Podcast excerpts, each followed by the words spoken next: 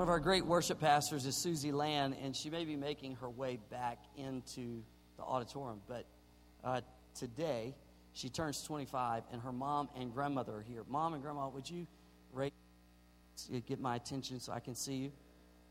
Hey, would you stand up? We love your daughter. Well, there's Susie right there with mom and grandma. Stand up, real Susie. You stand up too. Happy birthday, Susie. And to all of you, thanks for being here today. It's great to have you.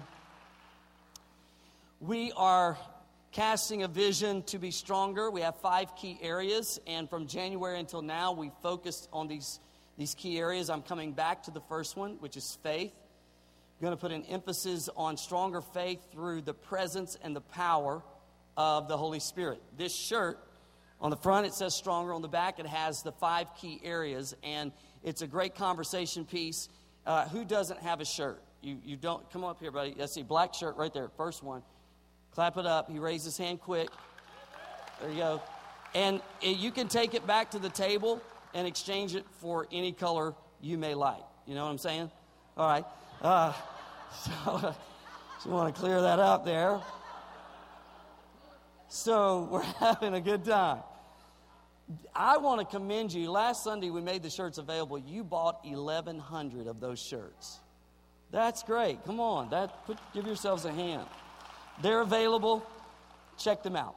All right, Second Corinthians. This is going to be so helpful to us. Second Corinthians chapter 13. Will you turn there with me? Look with me at verse 14.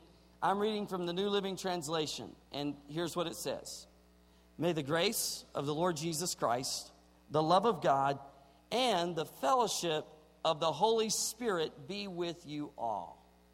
I want to draw out a phrase and let it be our topic today the fellowship of the Holy Spirit. We've talked about his power along the way and thought about his power. Today, can we think about the fellowship of the Holy Spirit? Pray with me. Lord, what an awesome time, and I, I believe that you've worked in specific ways, and in all of that, you've also prepared us now to think deeply about this subject called the fellowship of the Holy Spirit. You are a spirit of truth, you are a teacher. So, would you lead us into this? And may it change us in Jesus' name. And everybody said, Kelly's grandmother went home to be with the Lord just a few weeks ago. We were there for the homegoing service.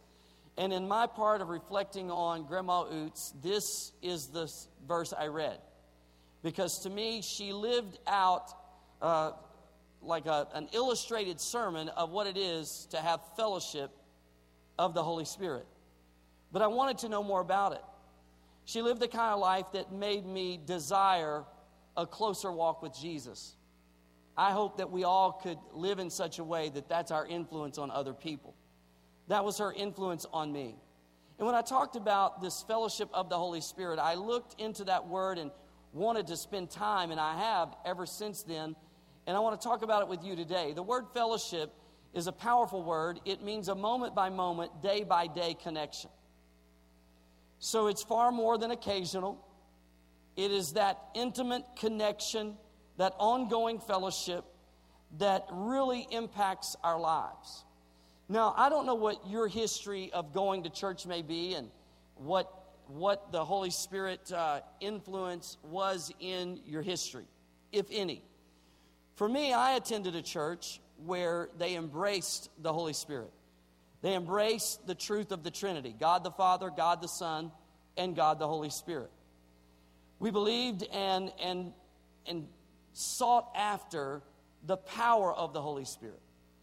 But along the way, there were pastors who were careful to remind us that the Holy Spirit is not just available for power to use, but the Holy Spirit is a person we can know. In my younger years, experiencing God's presence was more attached to power. It was more about that dunamis, that activity of God in empowering what it is you do. But I'm thankful that my perspective was broadened and I had pastors to teach me that the Holy Spirit is not just an it, but that the Holy Spirit is a person. not just a force, but a person. Robert Morris has written a book called The God I Never Knew. I highly recommend it. It has been a tremendous blessing to me for this message and the messages I'm going to give over the summer. But he says in his church history, uh, the Holy Spirit was seldom referenced. And when he discovered biblical truth about the person and the power of the Holy Spirit, it changed his life. And as we get into this, you can see why. He discovered that the Holy Spirit was a person that you could know. You're sitting in a chair, the chair is a thing. You are a person. You are a person who has a soul. What makes up your soul is your mind, your will, and your emotions. Here's what I'm saying to you today that the Holy Spirit is not a thing or an it. The Holy Spirit is a person.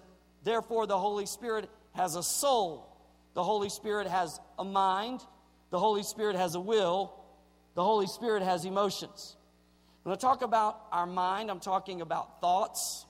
Will, I'm talking about desires. When I speak about our emotions, I'm talking about our feelings.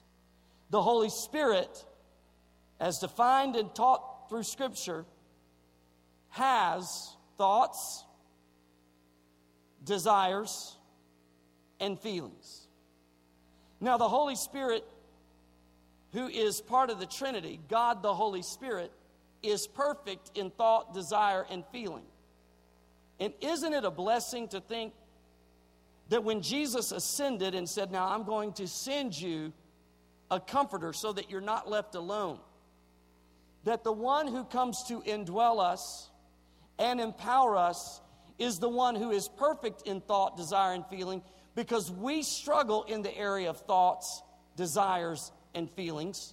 So, if we're going to walk out a transformed life, we have to build a relationship with the person of the Holy Spirit so that our thoughts, desires, and feelings come into alignment with the Christianity that Jesus saved us into. I want you to see today that the Holy Spirit has amazing power.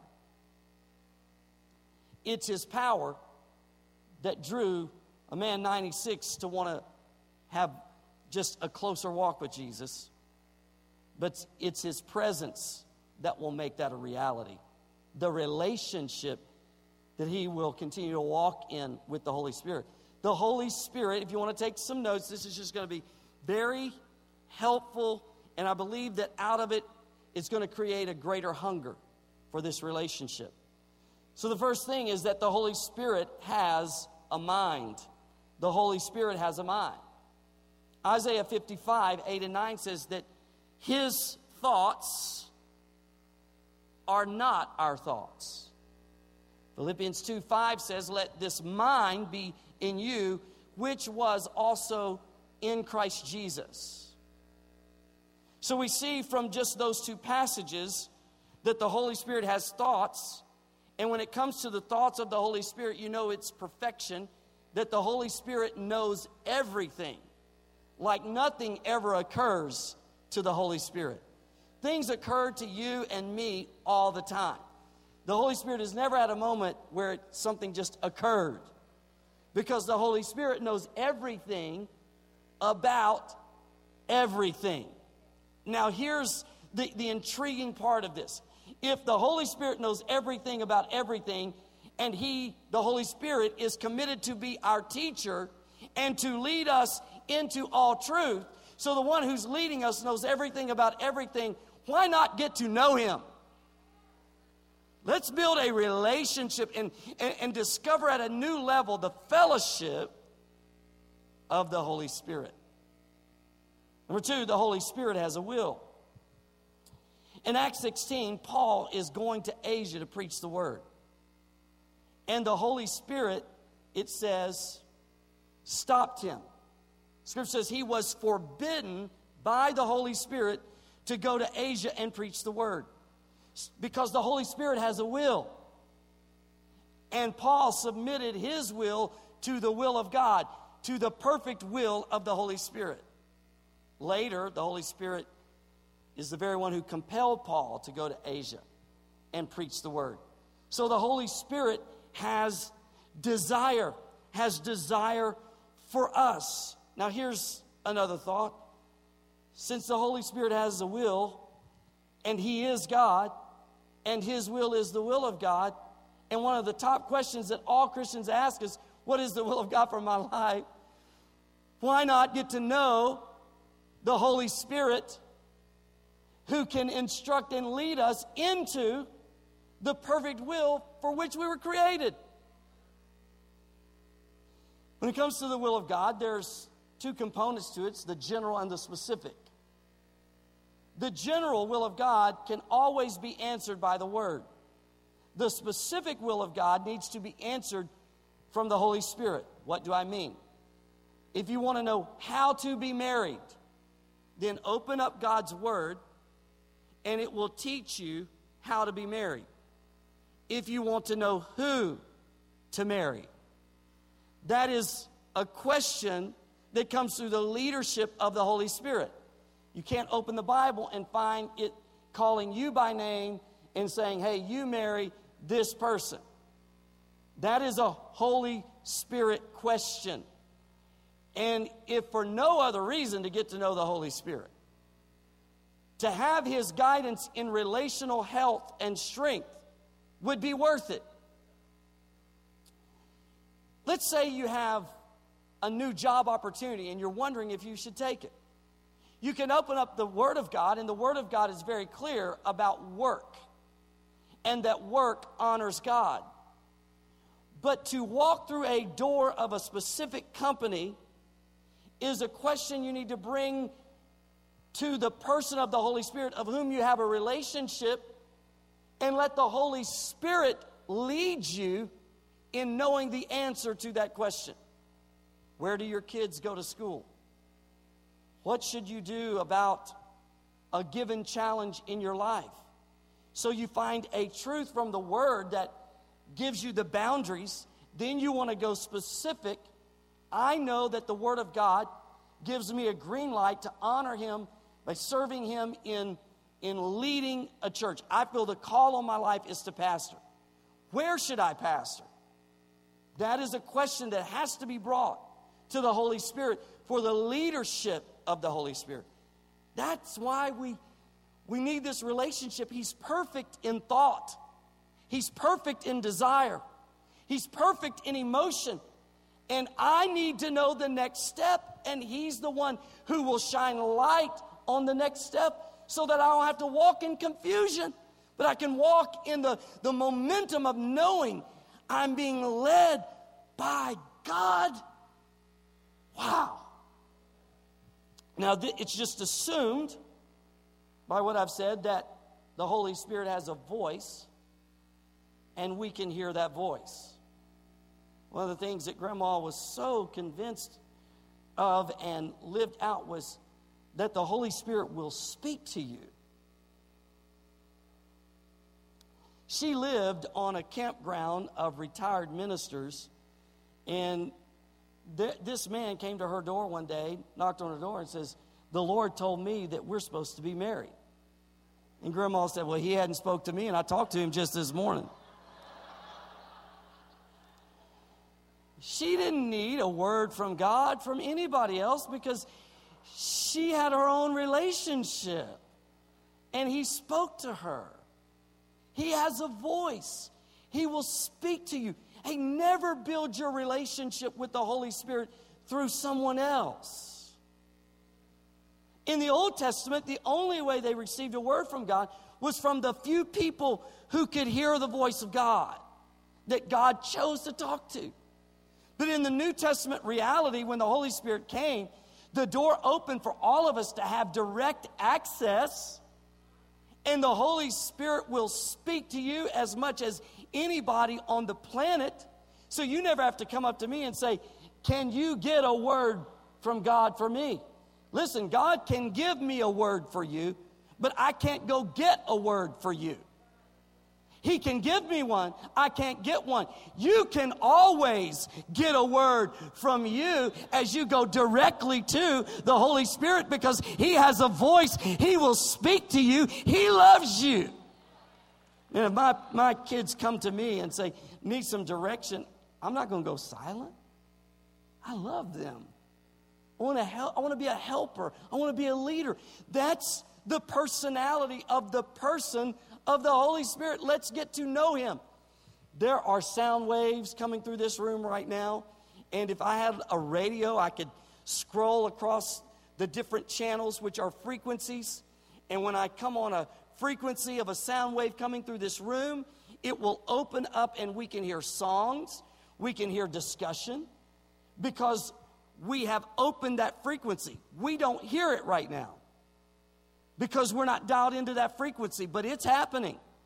When we first got cordless microphones, which was such a gift to a pastor, you, should have seen me trying to preach with a microphone that had a cord. And I remember when we got the first cordless microphone, but we didn't have frequency issues quite figured out. And while I would be preaching, truckers would be going down the highway nearby, and, and you would hear a conversation over our sound system that a trucker's having with another trucker. So you hear me say John 3:16 and then Breaker 1:9. And that happened. How did that happen? Because they got on a frequency that opened up so that they could hear what we were saying, we could hear what they were saying. They were speaking, they weren't silent. We just weren't on the frequency, but when we got on it, we could make out what they were saying. The Holy Spirit is speaking. If we'll just open our heart and dial in through prayer and relationship, we can hear the voice of God saying, Here's the way, now walk ye in it. What a way to live. What a blessing from God that He's given us the Holy Spirit as a person. See, that's fellowship.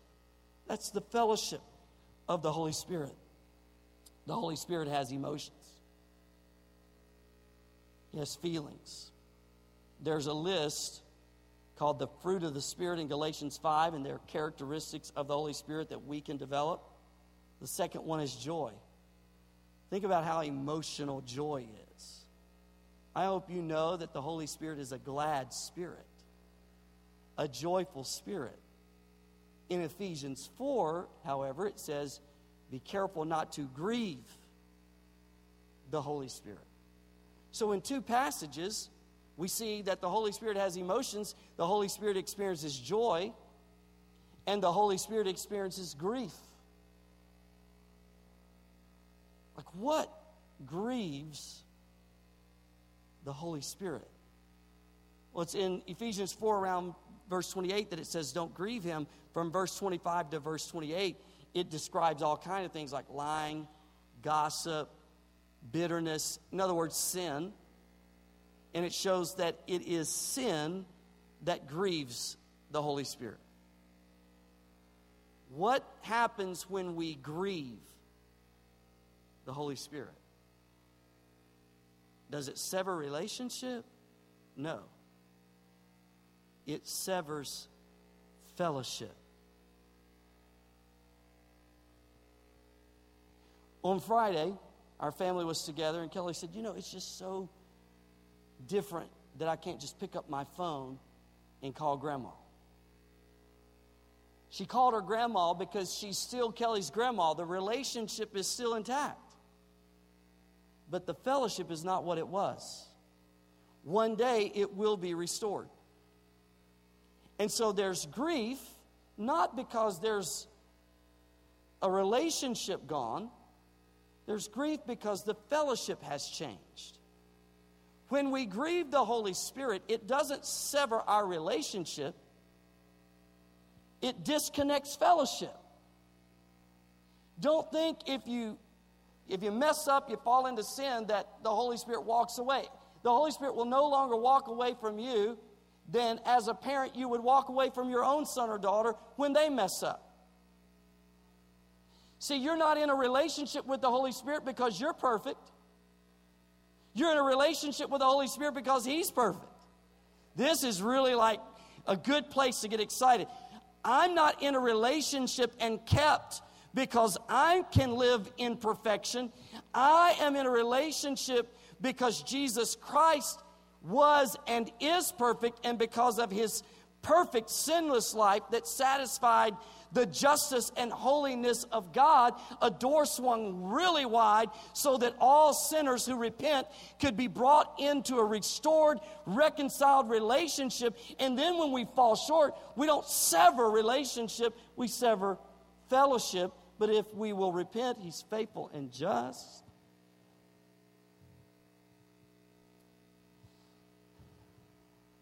Robert Morris, who wrote the book that I'm encouraging you to read if you can, shares how years ago he was preaching at another church as a guest speaker over a weekend of ministry. And he spoke on Friday night, and the Holy Spirit really used him in some ways of giving words, prophecies, and it was accurate, and, and God, he just knew God was using him. When he finally got back to his hotel that night, he was flipping through the channels, and there was something on the television that he should not have watched. But he gets very real and he says, But I watched it.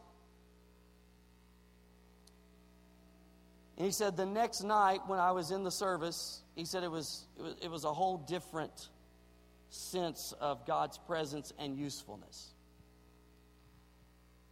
The next morning, he went to church, and the pastor was scheduled to preach that morning.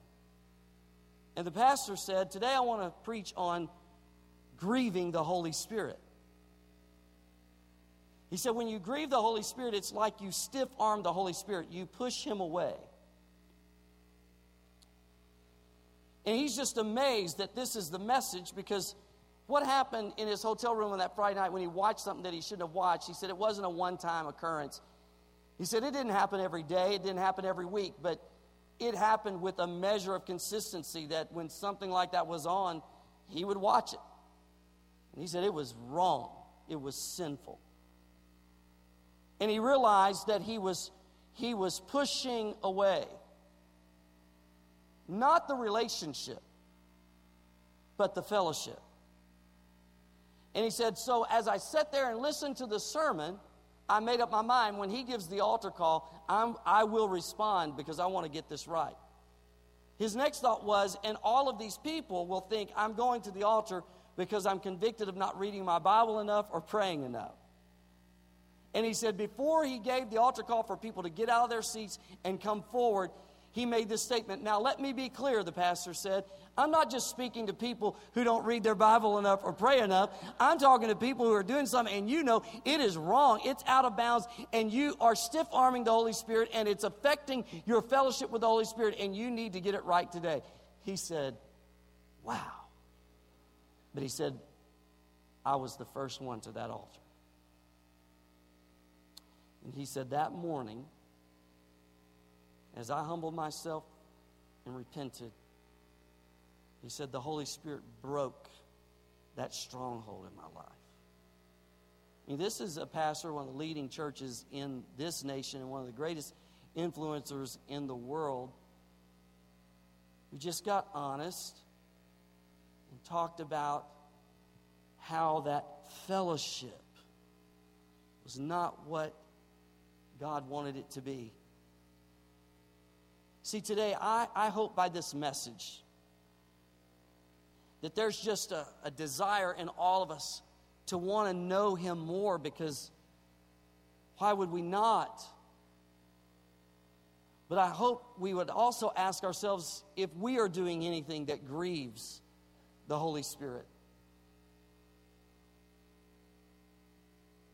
And if we know we are, that we would be honest and humble and we would repent so that that fellowship could be restored. In Revelation verse 3 and 20, Jesus is dealing with one of the seven churches, so he's not dealing with lost people. I've heard people use this verse speaking to someone who's unsaved, but in context, Jesus says, Behold, I stand at the door and knock. And if anybody who hears my voice and will open up this door, I will come in and have fellowship. He's speaking to his church that once had a fellowship that had changed. It wasn't like it once was. Listen to him talk to another church. You're doing so many things well, but you have left your first love. What is at the essence of leaving your first love? A change of fellowship. Things layer our heart, and we don't have a, a, an interest, longing, or passion for Jesus like we once did. We're not growing in our fellowship of the Holy Spirit. Yes, there's still a relationship, but the fellowship is so different than it used to be. And revival within a church is a renewal of first love, of fellowship, of walking in step, of having a heart, of saying, I don't want anything in my life that would be grieving the Holy Spirit. The reason that, that the Holy Spirit takes this seriously is not because the Holy Spirit is a prude.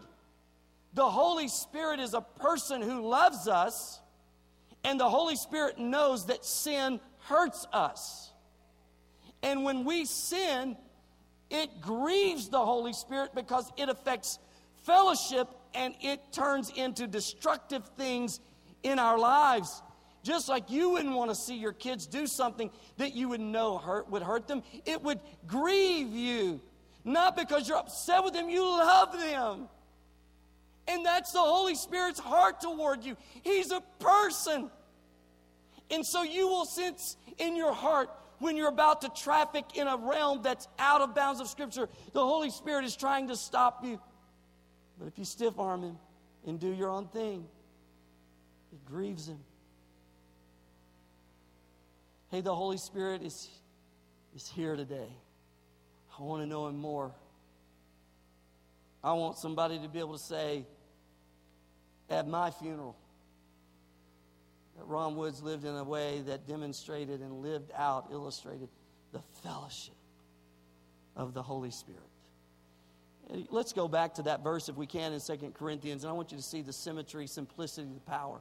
May the grace of the Lord Jesus Christ the love of God, and the fellowship of the Holy Spirit be with you all. The Trinity is right here in this verse the Lord Jesus Christ, God, who is God the Father, and the Holy Spirit. God's answer to all humanity is in this verse grace, love, and fellowship. Grace for our sin, love that removes fear and changes our lives, fellowship that gives counsel, comfort, direction, help, power, you name it, the Holy Spirit is there. Oh, it's so, it's like an ocean of resource. Why take a thimble to the ocean? If I'm just getting a thimble's worth of fellowship, it's because I'm only dipping a thimble into the ocean of resource. If I exchange it for a glass, I only get a glass. If I exchange it for a bucket, I only get a bucket. If I get a whole tanker truck, that in other words, there's no limit to the capacity of the Holy Spirit.